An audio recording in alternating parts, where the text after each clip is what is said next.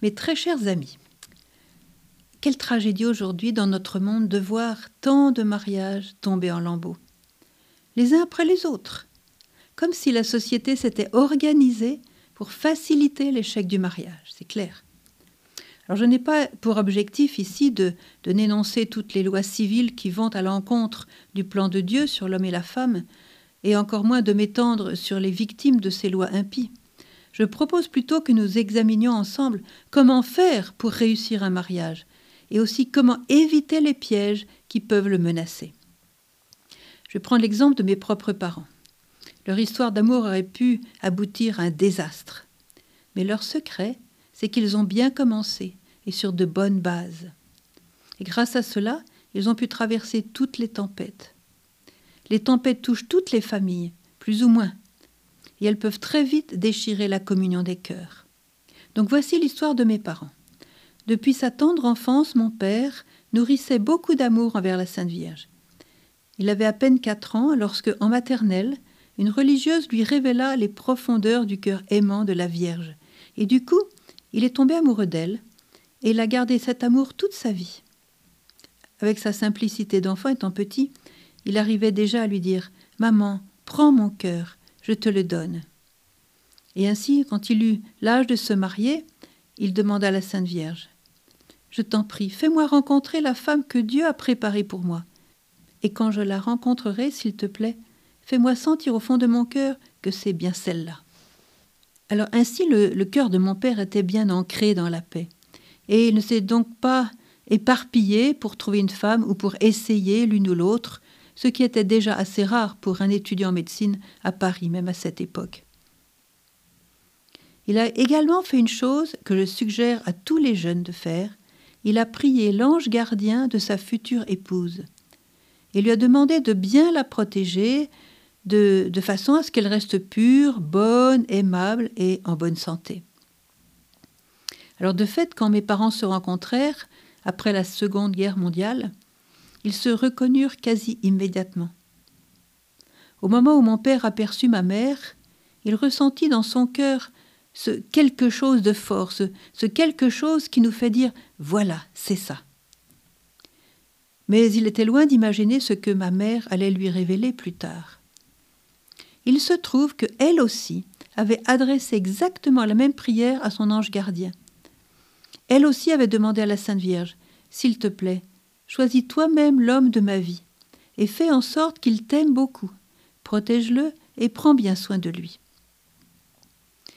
Ceci dit, je dois avouer que leurs deux personnalités étaient très différentes et la vie n'était pas toujours rose entre eux.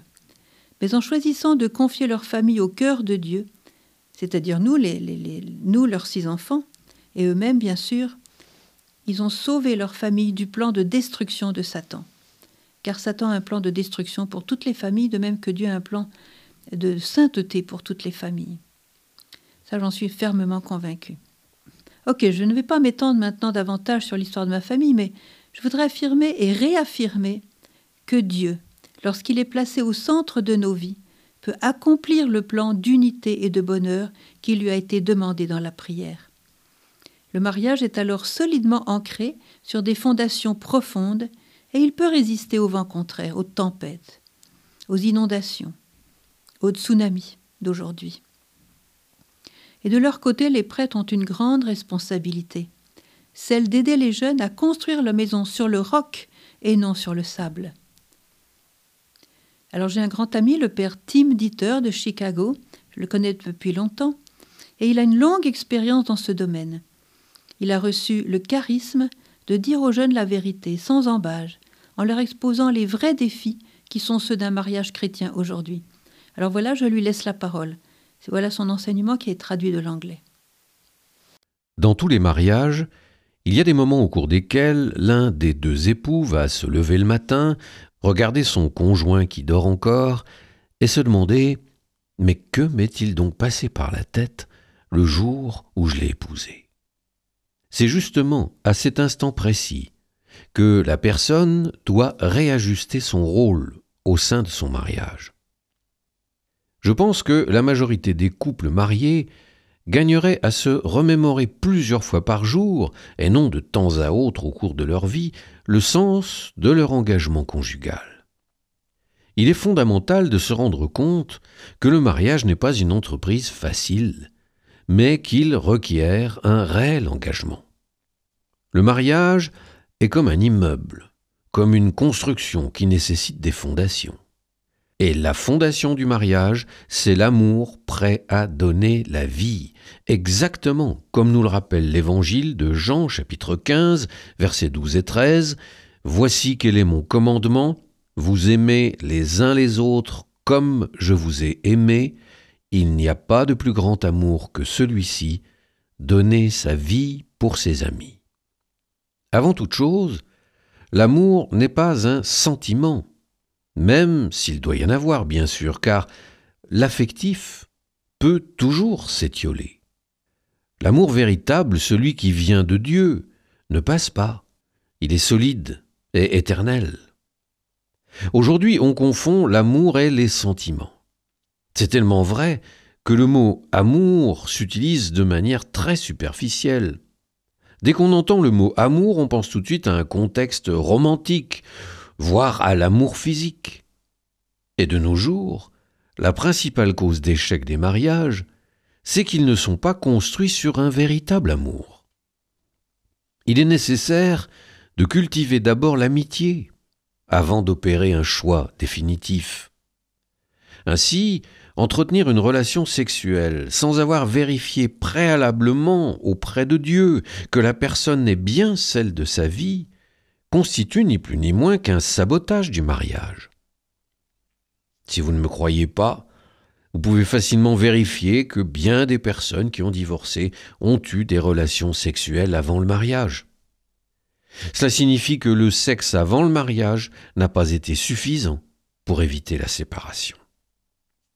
Le Nouveau Testament nous éclaire avec des versets merveilleux, même s'ils peuvent nous perturber à la première lecture.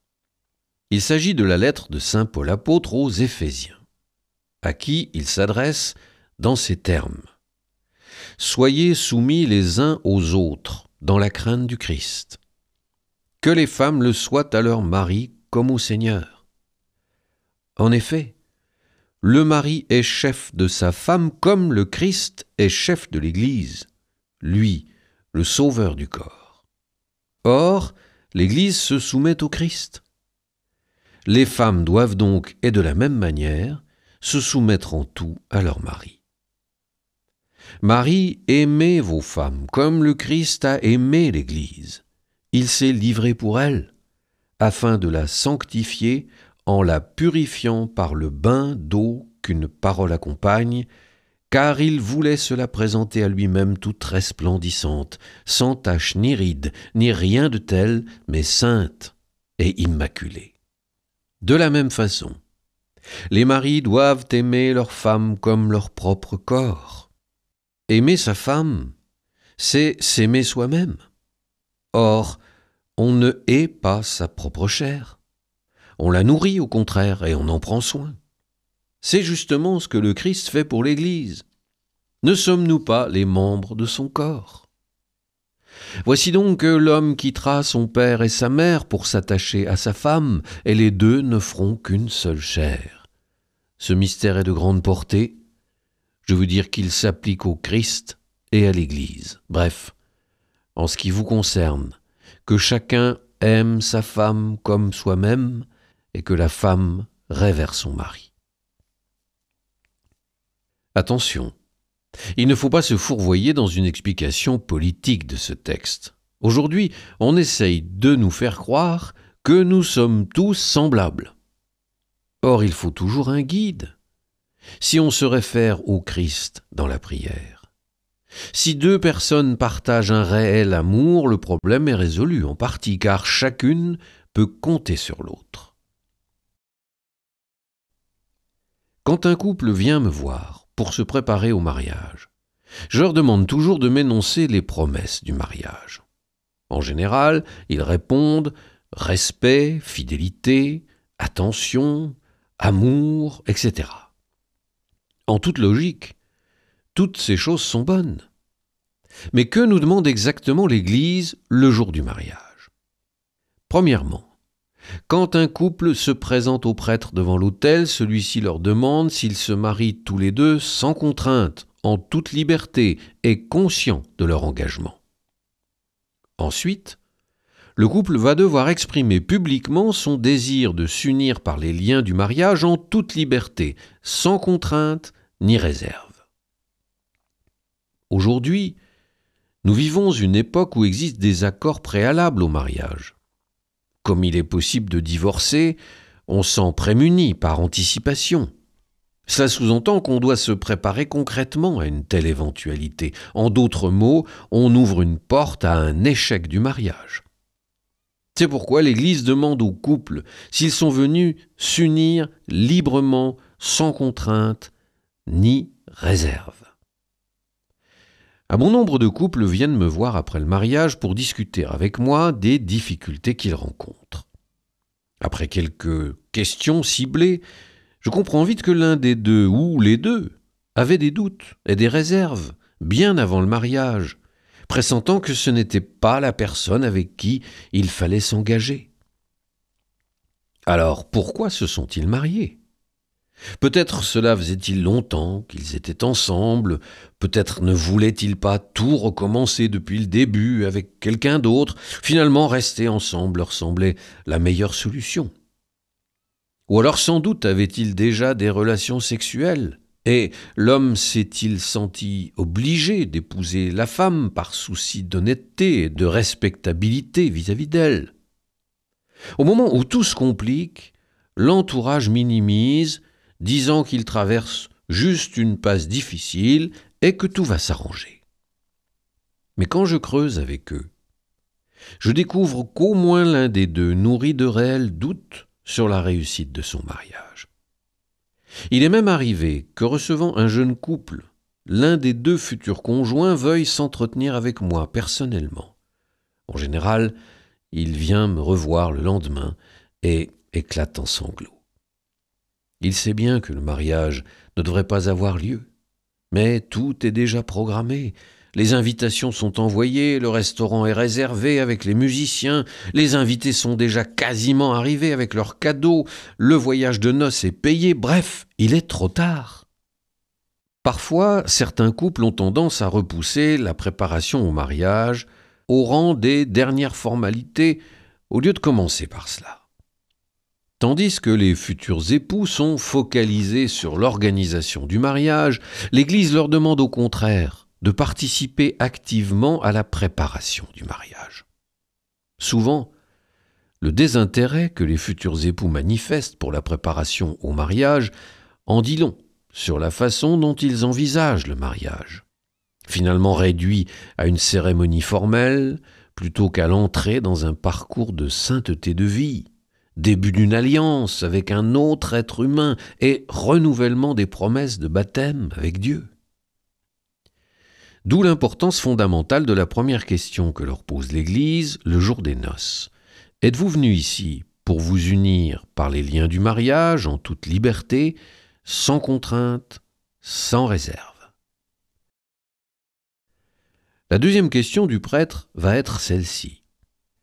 Êtes-vous disposé, en qualité d'époux, à vous aimer et vous respecter toute votre vie?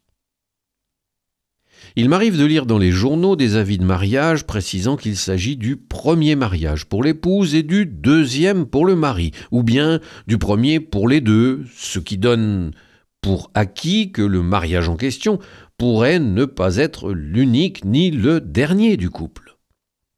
Parfois aussi, pendant la fête, des invités plaisantes entre eux, du style Et toi au moins, t'as gardé la facture de ton cadeau de mariage? Désormais, on ne s'attend plus à ce que le premier mariage fonctionne du premier coup, mais plutôt à ce que le premier mariage soit un coup d'essai et le deuxième peut être le bon. Le fait est que la moitié des premiers mariages se terminent par un divorce, et que les deux tiers des remariages se termine par un divorce. Combien de couples rencontrés en deuxième noce souffrent? Il n'est pas rare que l'un des deux vienne me voir en me confiant Si on m'avait dit que je rencontrerais les mêmes écueils que dans mon premier mariage, je serais resté avec ma première épouse, en cherchant à résoudre nos problèmes, dans la mesure où nous avions déjà construit une relation durable. Sans compter les enfants du premier mariage qui souffrent du divorce de leurs parents. La troisième question du prêtre est ensuite Êtes-vous disposé à accueillir avec amour tous les enfants que le Seigneur voudra bien vous donner, ainsi qu'à les élever suivant la loi du Christ et de son Église? Je peux vous témoigner que bon nombre de couples admettent aujourd'hui franchement qu'ils ne désirent pas avoir d'enfants, au motif qu'ils ne veulent pas contribuer au problème de la surpopulation mondiale ou bien qu'il n'est pas souhaitable de générer de nouvelles créatures dans ce monde terrible, ou encore qu'il est préférable d'attendre de mieux se connaître avant de faire des enfants. Souvent, ces mêmes personnes ont d'ailleurs déjà vécu préalablement en concubinage, comme si elles avaient encore besoin de temps pour se connaître. En fait, le sous-entendu latent, c'est qu'ils veulent d'abord investir dans des biens matériels. Quand j'étais au séminaire, j'avais un couple d'amis que tout le monde surnommait Barbie et Ken, tellement ils avaient l'air de top modèles. Tous les deux étaient vraiment très beaux. Pour leur mariage, ils organisèrent une fête somptueuse et tout le monde se réjouit de les voir partir en lune de miel. La jeune femme désirait ardemment fonder une famille et devenir maman, et elle proposa donc à son mari de concevoir rapidement un enfant. Son mari lui répondit d'abord Nous avons dépensé déjà beaucoup d'argent pour le mariage et pour le voyage de noces. Par ailleurs, nous n'avons qu'une voiture. L'un de nous doit toujours accompagner l'autre au travail. Résultat, on passe notre temps à se disputer. Je te propose plutôt d'épargner cette année pour acheter une deuxième voiture. Ok, a répondu sa femme. Au fond, ce qu'avançait son mari lui semblait sensé de la part d'un bon chef de famille. Ils s'arrangèrent donc pour mettre de côté suffisamment d'argent pour s'acheter cette fameuse deuxième voiture. La deuxième année, la femme revint à la charge, et cette fois son mari argua. Nous avons juste un deux pièces, ça risque d'être chaotique ce serait mieux d'acheter une maison avec un jardin pour le petit. Sa femme trouva qu'au fond c'était une bonne idée, et donc ils attendirent d'avoir un peu plus d'argent pour payer la compte de la maison. La troisième année, elle lui redit Alors, on fait un enfant maintenant? Cette fois, voici la réponse qu'elle entendit. Ma chérie, tu te rends bien compte qu'à partir du moment où on aura un enfant, on sera complètement pris jusqu'à ses 18 ans et on ne sera plus libre. Je pense qu'avant de se lancer, on ferait bien d'organiser un beau voyage, une croisière aux îles Hawaï par exemple. Ce sera la dernière occasion où nous serons seuls tous les deux. La femme dut céder encore une fois. Ils firent un voyage splendide à Hawaï et dépensèrent beaucoup d'argent.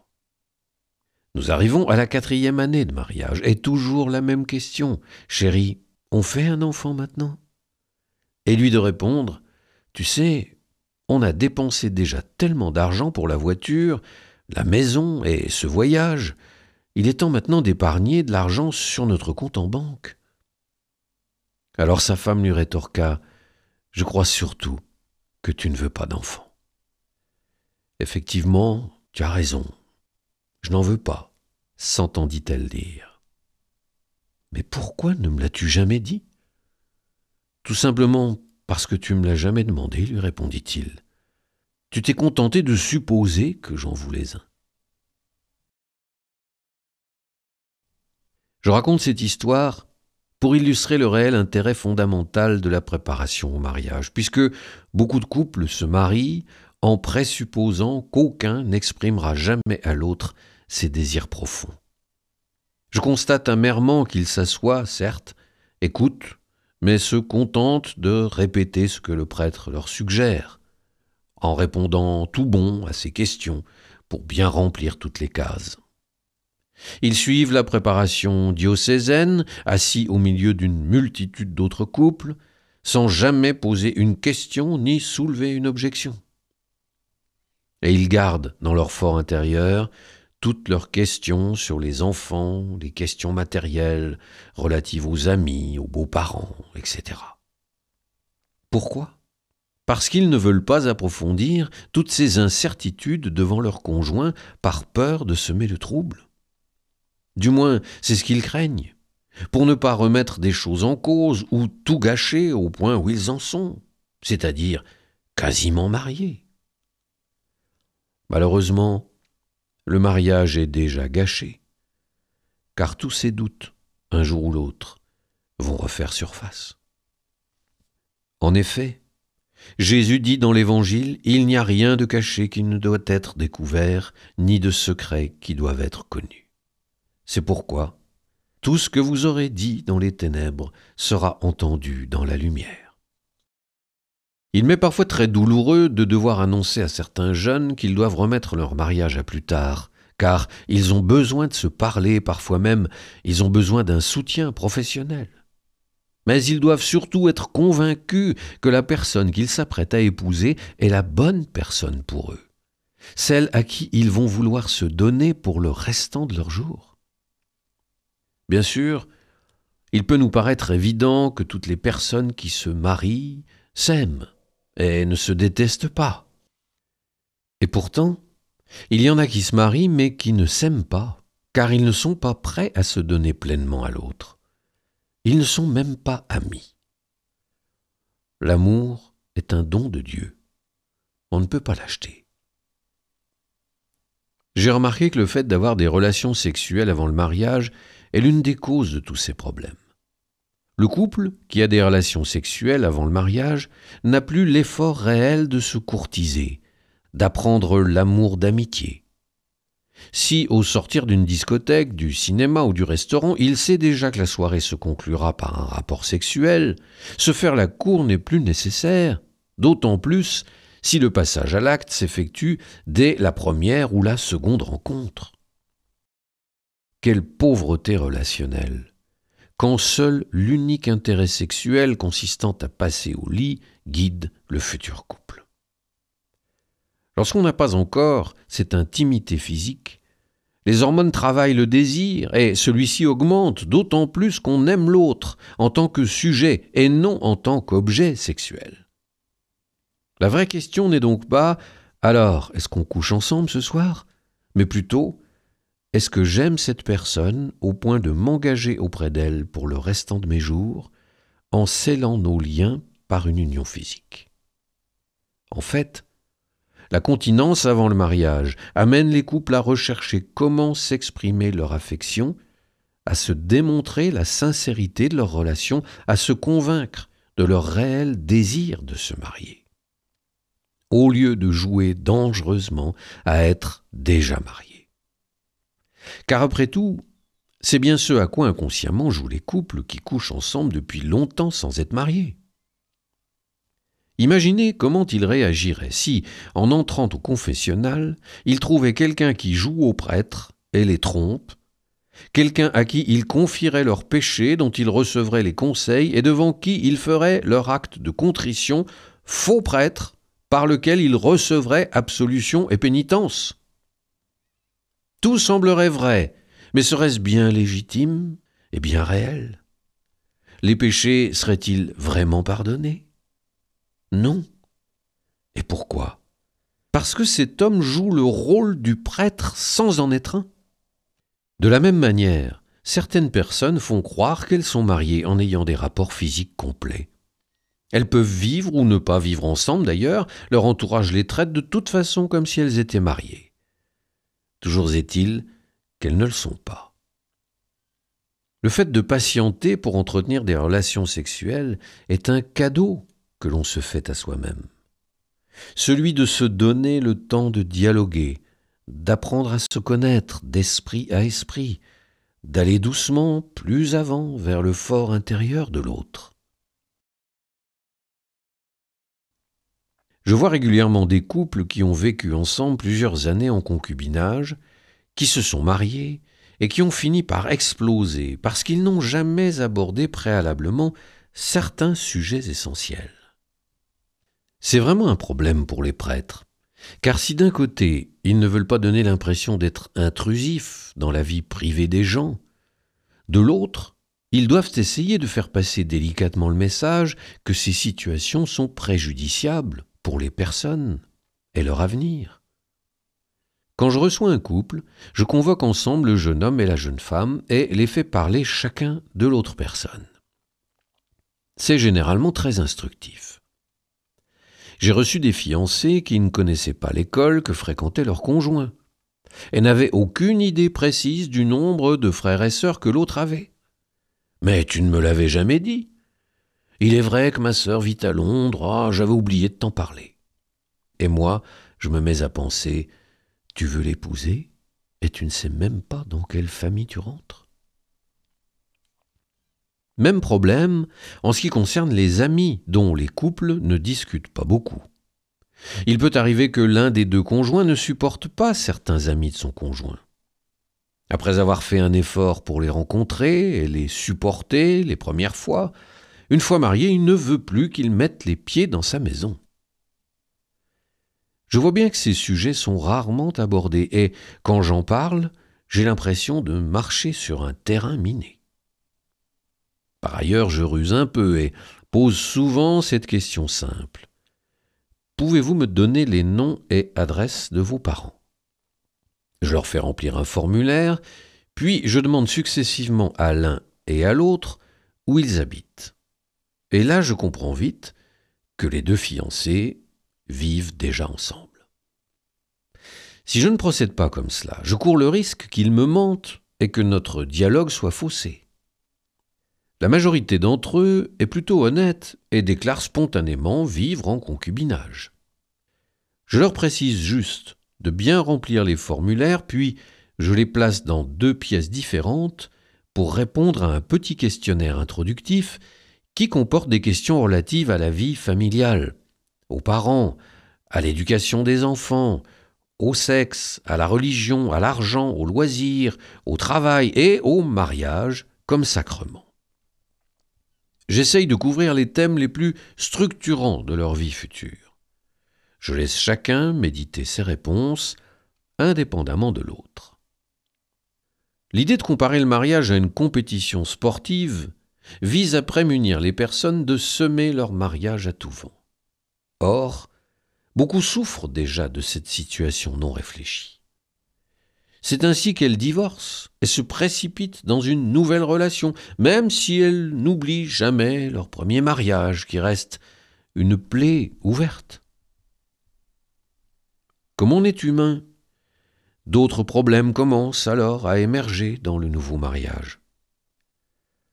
Chacun éprouve le grand regret de ne pas s'être donné les moyens avec son premier conjoint, de s'accorder sur un certain nombre de points qu'il faudra concéder au nouveau conjoint, et voilà comment le deuxième mariage tombe à l'eau, lui aussi.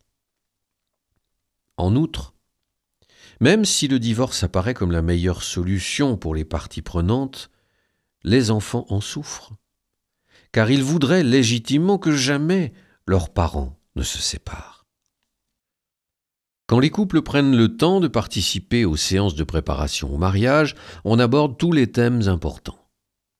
Malheureusement, lorsque je demande s'ils ont des questions, j'entends des interventions du type euh, Combien de bouquets de fleurs euh, faut-il apporter à l'église? Et là, je me rends compte que j'ai perdu mon temps.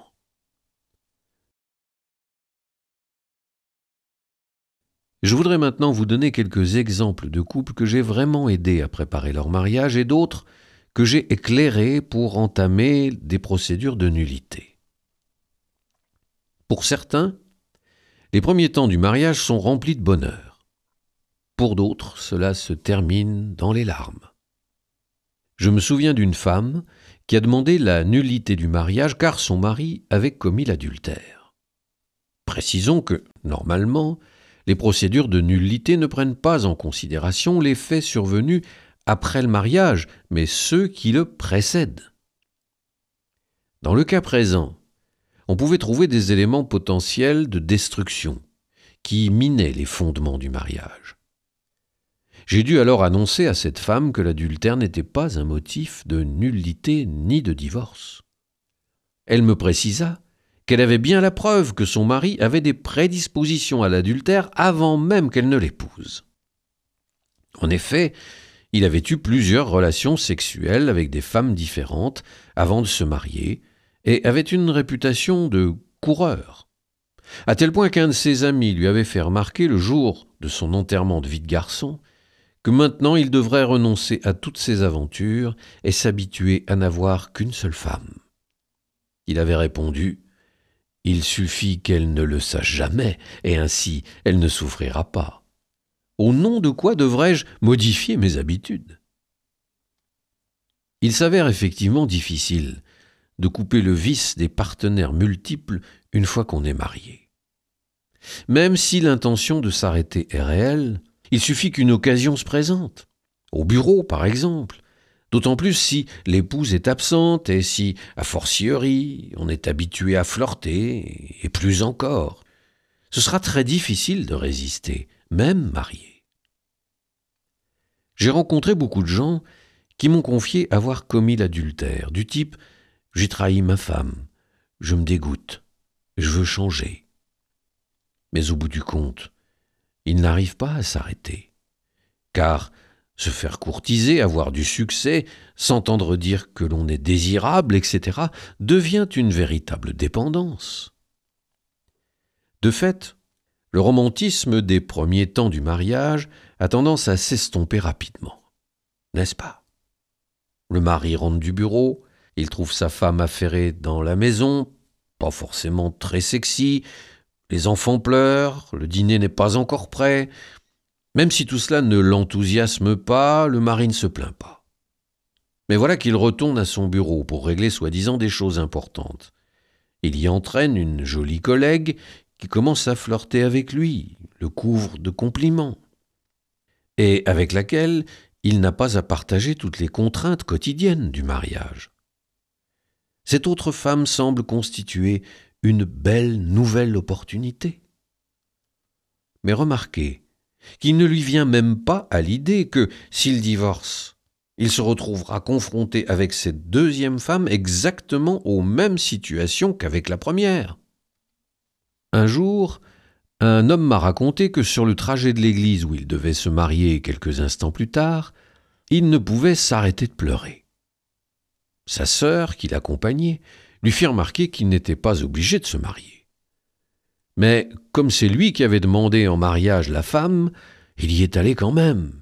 S'est avancé vers l'autel et quand le prêtre lui a demandé s'il recevait cette femme pour épouse, il a jeté un œil autour de lui, a vu tous les invités présents, sachant que la fête était prête et les cadeaux livrés. Et alors qu'il aurait voulu dire non au prêtre, eh bien finalement, il a dit oui. Dans des cas comme celui-ci, quand les personnes savent qu'elles ne devraient pas s'engager, mais le font quand même, elles nourrissent l'espoir qu'avec le temps le mariage fonctionnera. C'est justement dans ces cas-là où le mariage devrait être mis en analogie avec un marché. En temps normal, bien sûr, je n'aime pas cette comparaison, car cela réduit le tout à un contrat, un morceau de papier. Mais en fait, il s'agit bien d'un contrat, d'un marché. Et l'objectif principal est de s'assurer que toutes les conditions sont réunies pour que cela marche. Sur le marché, pour réussir, personne ne se lancerait dans une affaire sans argent sur son compte en banque ou sans garantie. Idem, tout doit être pensé dans les règles de l'art afin que chacun soit bien conscient de ce qui est investi dans le mariage. Et dans cette entreprise du mariage, la famille et les amis jouent quant à eux un rôle éminent de supporters. J'ai assisté à des procédures de cas de nullité de mariage. On y interrogeait les protagonistes sur ce qu'avaient dit à l'époque leur famille et amis quand ils leur avaient annoncé leur intention d'épouser une certaine personne. Ils entendaient des réponses du type Ah, tu es vraiment sûr que ce soit la bonne personne pour toi? ou bien, au fond, l'essentiel, c'est que toi, tu sois content. Étrange également ce commentaire de l'entourage quand les mêmes personnes les prévenaient qu'elles allaient divorcer. Nous, on savait bien que cela ne durerait pas. C'est inouï à quel point nos familles et nos amis ont peur de nous dire la vérité? Par peur de nous perdre. Ils souhaitent éviter à tout prix de créer des tensions dans les relations et tentent d'évincer le problème, se contentant d'espérant que tout ira mieux. Et c'est quand il est bien trop tard qu'ils osent enfin dire qu'ils n'y croyaient pas du tout. Voilà pourquoi un vrai dialogue reste essentiel avant de se marier, afin d'essayer d'en savoir un maximum sur l'autre. Franchement, voilà les questions qu'il faut absolument se poser l'un à l'autre. As-tu envie d'avoir des enfants? Combien Quand Comment vois-tu leur éducation Crois-tu qu'il faudra tout leur accorder Ou bien leur apprendre à faire des sacrifices? Et aussi, jusqu'à quand penses-tu souhaitable que les enfants restent à la maison sans participer aux frais? À quel âge devraient-ils voler de leurs propres ailes, selon toi? Que penses-tu des enfants qui restent chez leurs parents jusqu'à 50 ans? Etc. De nos jours, il convient de se poser des questions sur le long terme et non d'avoir le nez rivé sur le jour du mariage. Il faut également se demander quelle église on a envie de fréquenter. Un exemple. Aux États-Unis et en Australie, les mariages mixtes sont assez fréquents entre catholiques et non catholiques, et la question de la foi reste un point important. Tous ces sujets fondamentaux se doivent d'être discutés bien en amont du mariage. Se dire, comme il m'arrive de l'entendre, que l'on affrontera le problème lorsqu'il se présentera est insuffisant. Alors je réagis et précise d'emblée non, c'est ici et maintenant qu'il faut absolument en parler. Il faut réaliser que l'on ne peut pas s'engager à élever ses enfants dans la foi catholique alors que l'on n'est pas capable de le faire. On ne peut pas demander à Dieu de bénir une union au pied de l'autel et puis ne plus jamais remettre les pieds à l'Église. C'est tout simplement inacceptable. Qui peut cacher ses secrets à Dieu? Il n'y a rien de caché qui ne doit être découvert, ni de secrets qui doivent être connus. Même un catholique qui ne serait pas très pratiquant ressentira un jour le besoin de transmettre sa foi à ses enfants. Il voudra qu'ils soient baptisés, qu'ils fassent leur première communion, leur profession de foi, leur confirmation, qu'ils fréquentent une école catholique, qu'ils adhèrent à sa propre religion. À ce moment-là, des obstacles peuvent s'élever de la part du conjoint si ces sujets n'ont pas été discutés préalablement. Si dans un couple, l'un est catholique et l'autre non, le premier, s'il tient à sa foi, devra faire en sorte que son conjoint s'en rapproche, que le couple prie ensemble, afin qu'ils puissent prier en famille et partager cela avec leurs enfants. Il est essentiel que les époux considèrent qu'ils restent avant tout mari et femme, même s'ils ont des enfants. On est époux avant que d'être père et mère. Et songez à vous respecter toujours en appelant votre choisi par son prénom de baptême. Enfin, évitez entre vous le papa ou le maman, terme infiniment bêtifiant et réducteur. Et parlez à votre enfant de son papa ou de sa maman, sans risque de confusion. En résumé, lorsqu'on est époux et parent, il faut être un peu jongleur et savoir endosser à tour de rôle, à bon escient, la bonne casquette. N'omettez pas d'échanger des preuves d'affection devant vos enfants. Ne croyez pas qu'elles sont réservées au seul moment d'intimité du couple.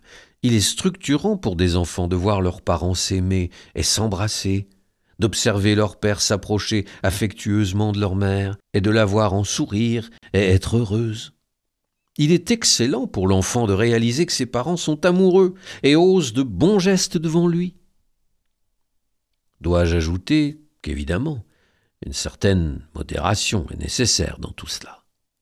Parents, respectez la pudeur de vos enfants. Il n'est pas nécessaire de prendre votre douche devant eux. Et prenez, je vous en prie, la précaution de préserver votre intimité pendant vos relations sexuelles. Vous ne pouvez savoir à quel point vous voir ou vous entendre peut être traumatisant pour eux. Par ailleurs, beaucoup d'enfants entendent parler leurs camarades de classe du divorce de leurs parents et ce sujet les terrorise.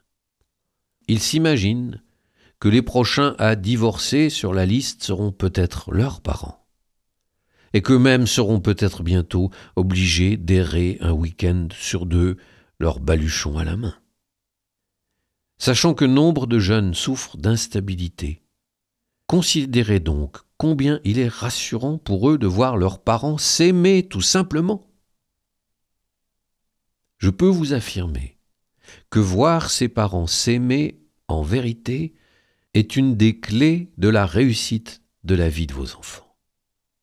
Il est en outre fondamental, surtout lorsqu'il y a des enfants, de réserver du temps à la vie de couple. La majorité des parents confient leurs enfants aux grands-parents le temps d'une journée ou d'un week-end. Or les grands-parents ont déjà élevé leurs propres enfants, et la fatigue a souvent raison d'eux. Ménagez-les. Ce n'est pas à eux d'assumer ce qui revient à d'autres. Je conseille de se séparer régulièrement de ses enfants pour de courtes périodes, plutôt que de les éloigner pour de longs moments. Songez aussi à demander de l'aide. Un parent ou un voisin peut surveiller vos enfants en landau ou en poussette tout en les promenant. Le temps pour vous d'aller vous aérer, main dans la main, ou d'aller prendre un verre dans un endroit où vous vous sentez bien pour partager un moment de qualité avec votre aimé. Les marques d'attention renforcent la qualité des moments d'intimité. Elles permettent de s'ouvrir davantage, de parler en profondeur, d'autant que l'on se rend compte que l'autre est disposé à nous écouter attentivement.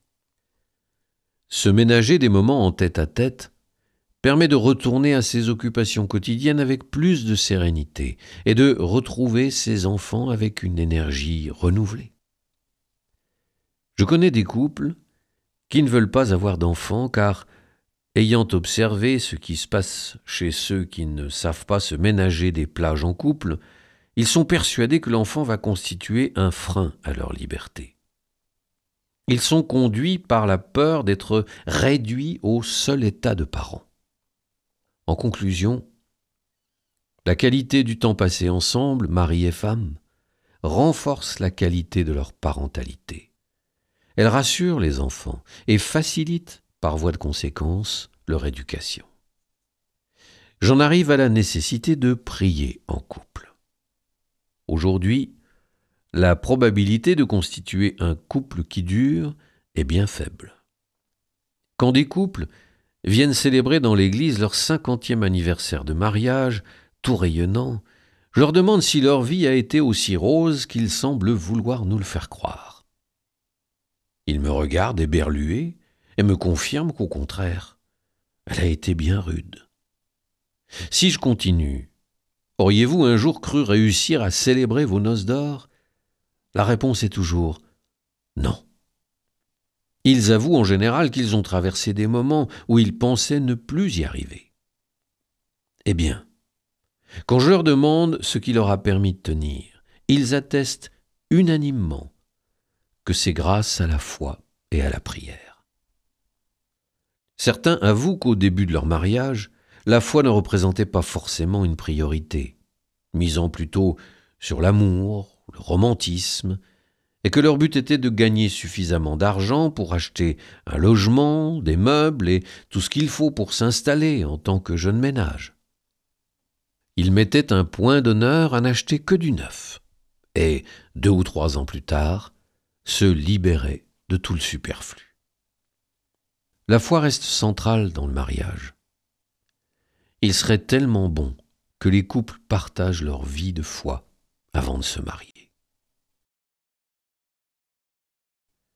Je reçois beaucoup de couples non pratiquants et je leur rappelle systématiquement qu'ils ont le droit de se marier à l'Église, mais qu'en revanche, il ne faudra pas prétendre à ce que ce soit forcément moi qui les marie.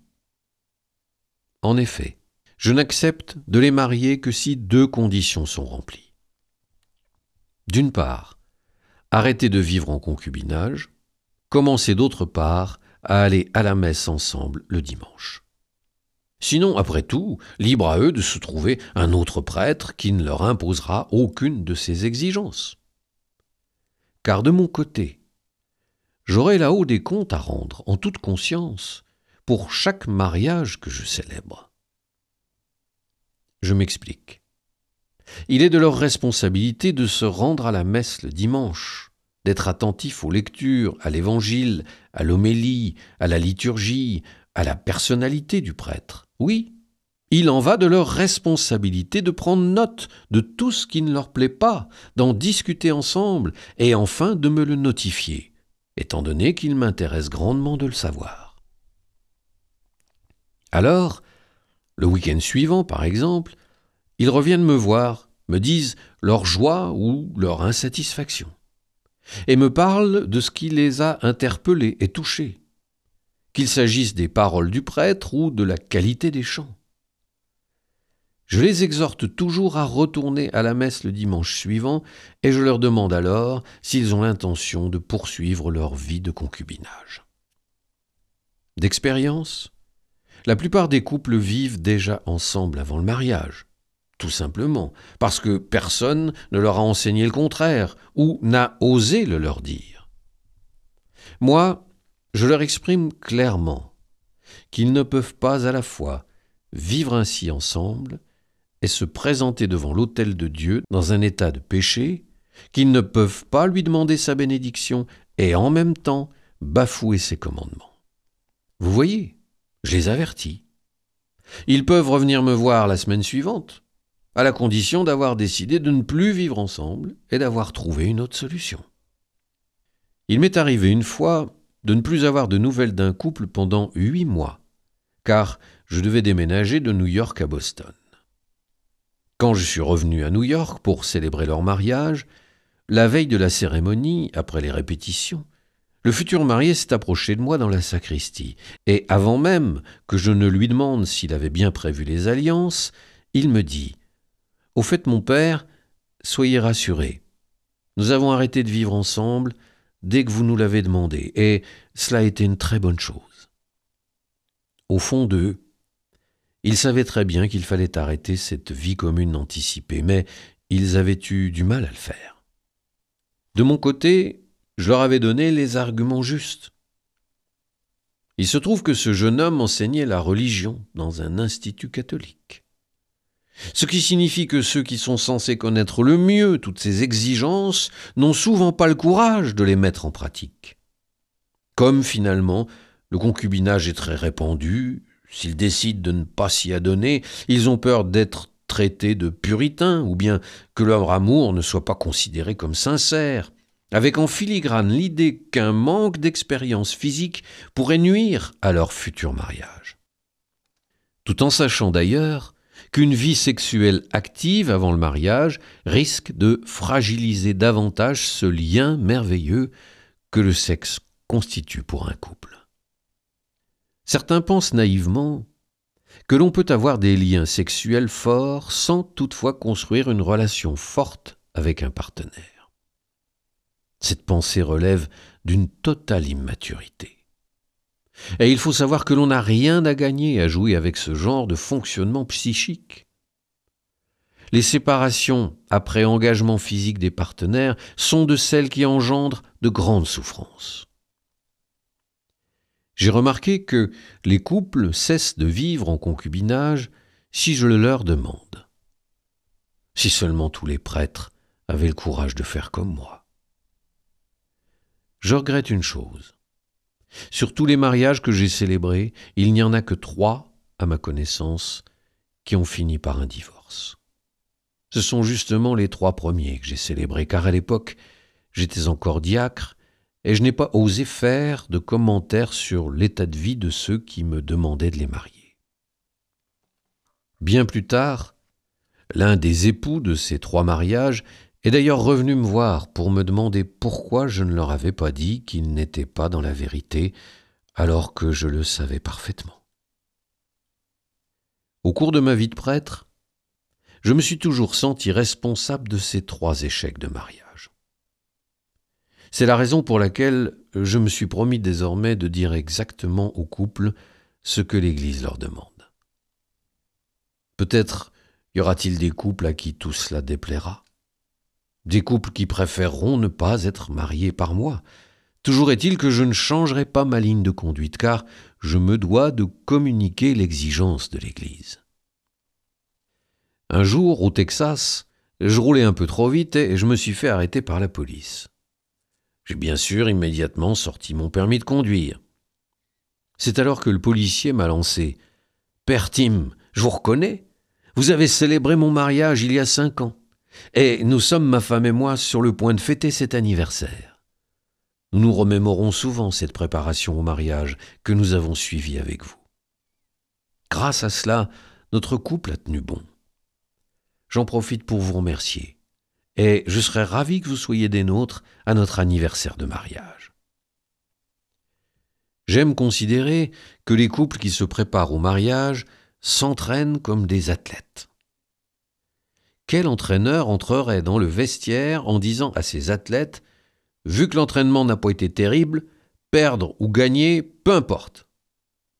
Au contraire, L'entraîneur entre dans le vestiaire et encourage ses athlètes en disant Maintenant, on y va et on gagne. Voilà comment réussir son mariage. En l'affrontant de manière déterminée, avec la ferme intention d'y arriver et de remporter la victoire. On s'y prépare, on s'entraîne, on fait beaucoup de sacrifices, on se donne corps et âme avec un seul objectif gagner. De nos jours, c'est celle-là la réalité du mariage. Dans une équipe, personne ne joue à être plus important qu'un autre. On est tous importants. Et au sein de cette équipe, on se dit Femmes, soyez soumises à vos maris. Vous, les maris, aimez vos femmes et sacrifiez-vous pour elles et pour l'Église, comme le Christ s'est sacrifié pour l'Église. Vous voyez? Personne ne dit que l'un des deux est moins important. On forme une équipe et dans ce sens, on cherche toujours à encourager son partenaire. Si on gagne, on gagne ensemble. Il est vérifié que lorsqu'on commence à considérer que ses propres besoins sont plus importants que ceux du partenaire, qu'ils soient sexuels, émotionnels, financiers, etc., lorsqu'on commence à faire du chantage et à menacer l'autre de le quitter, on est immanquablement sur la pente de la défaite. Cependant, je suis sûr, moi, que vous tous qui m'écoutez, vous voulez gagner.